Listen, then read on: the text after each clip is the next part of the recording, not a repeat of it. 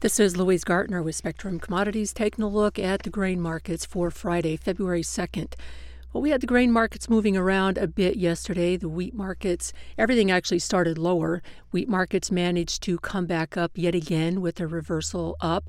Corn almost reversed up. It was lower most of the day, closed about unchanged. Soybeans struggled to get anything going on the upside, and they were weaker throughout the day, getting pretty close to the lows from just a few sessions ago.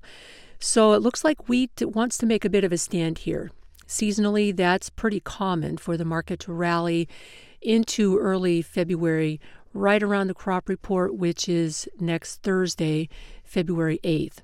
So that's something to keep in mind. I don't think we're going to turn any major corner here in wheat, but we do want to be watchful with this short window where the market could catch an updraft and uh, get a, a decent run to the upside if we do get that, we we want to be leaning on that market. I think selling into a rally into uh, the February crop report is uh, the place to be. That's a typical uh, seasonal tendency for the market to go down into the middle to late part of February, and that really applies to all the grains. So if you can't get much going for corn and soybeans, into early February, then that suggests that this downtrend for those row crops is, is well intact. So much of that downtrend is depending on the weather, and weather in Argentina has turned dry for the last three weeks. In fact, they've been enduring some dryness, which wasn't that big a deal as they'd had plenty of moisture in the early part of the growing season. Now, as we get into this next week, we're looking at temperatures soaring well above 100 degrees for several days before another shot of rain is forecast to come beyond February 8th. So, number one, we are seeing some crop stress. We've seen uh, crop condition ratings drop for soybeans in Argentina. Uh, crop conditions were down eight points in the good to excellent category at 36 percent Port of Portovesme poor was up 6 at 14%. So we are seeing that stress show up in the condition ratings. The rains that are forecast beyond February 8th are critical, obviously. If you're going to have this long of a stretch, and by then it's going to be a full month where you haven't had really any rain on the, the major part of the Argentine crop area, that becomes a very big deal. But the rains have been consistent in the forecast. They are moving into the shorter range forecast, so that's important. But they do need to materialize. And frankly, they're not that big of rains. They're about a half inch to one and a half inches, which is notable, but it's not a you know a drought breaker, or it's not a you know a soaker rain. So we would need to see follow up rains. But you know, we got to start somewhere, and this is a good start if those rains do in fact materialize. And I think that's what's keeping a lid on corn and soybean prices in the first place.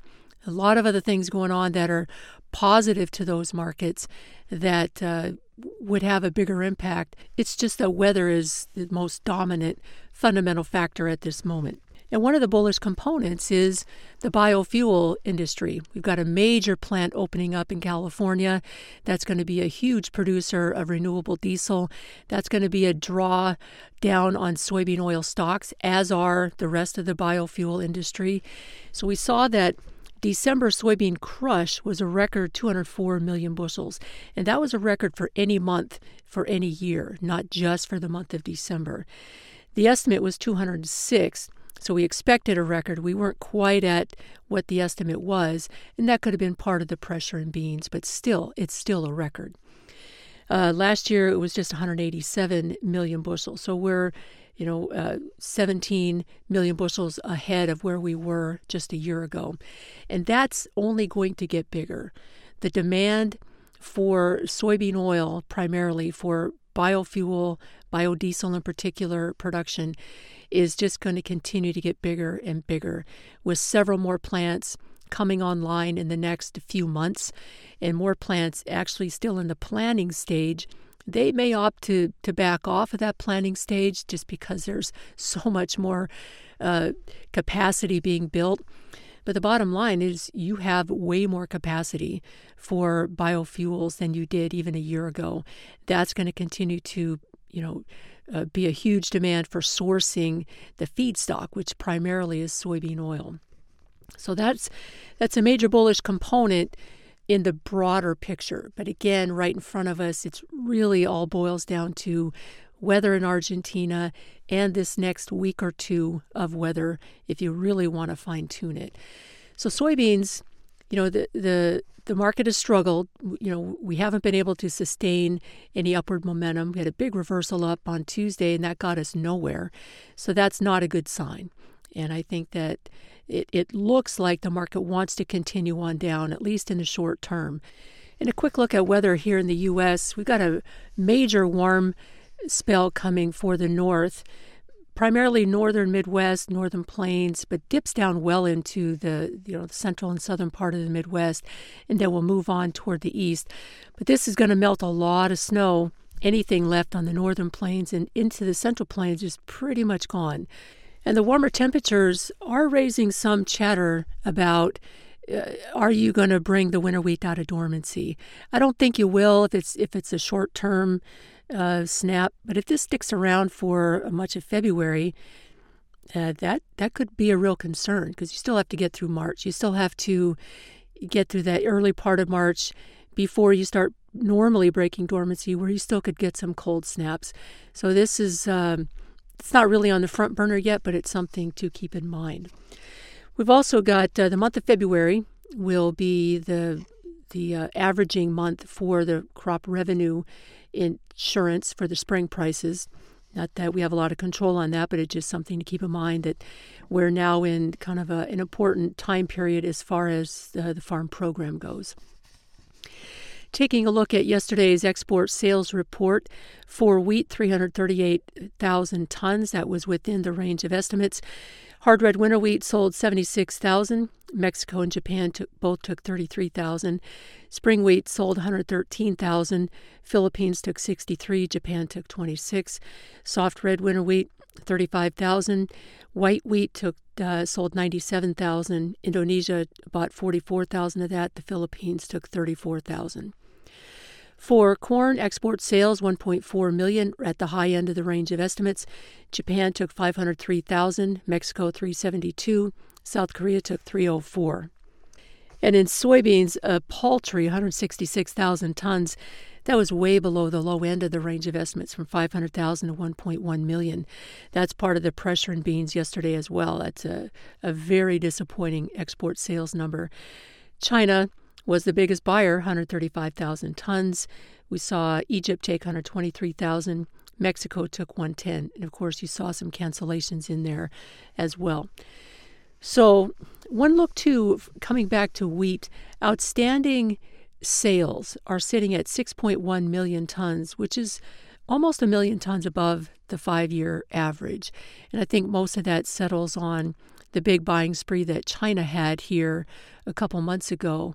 Those have those sales have yet to be delivered. So I think that's why our outstanding sales are sitting higher than normal. So let's look at year to date sales numbers. For wheat, we're at 16.9 million tons. And of course, this is marketing year to date. That's up 700,000 over where we were a year ago. So that's a jump of 4%. We're sitting at 86% of USDA's projections, which is equal to the average.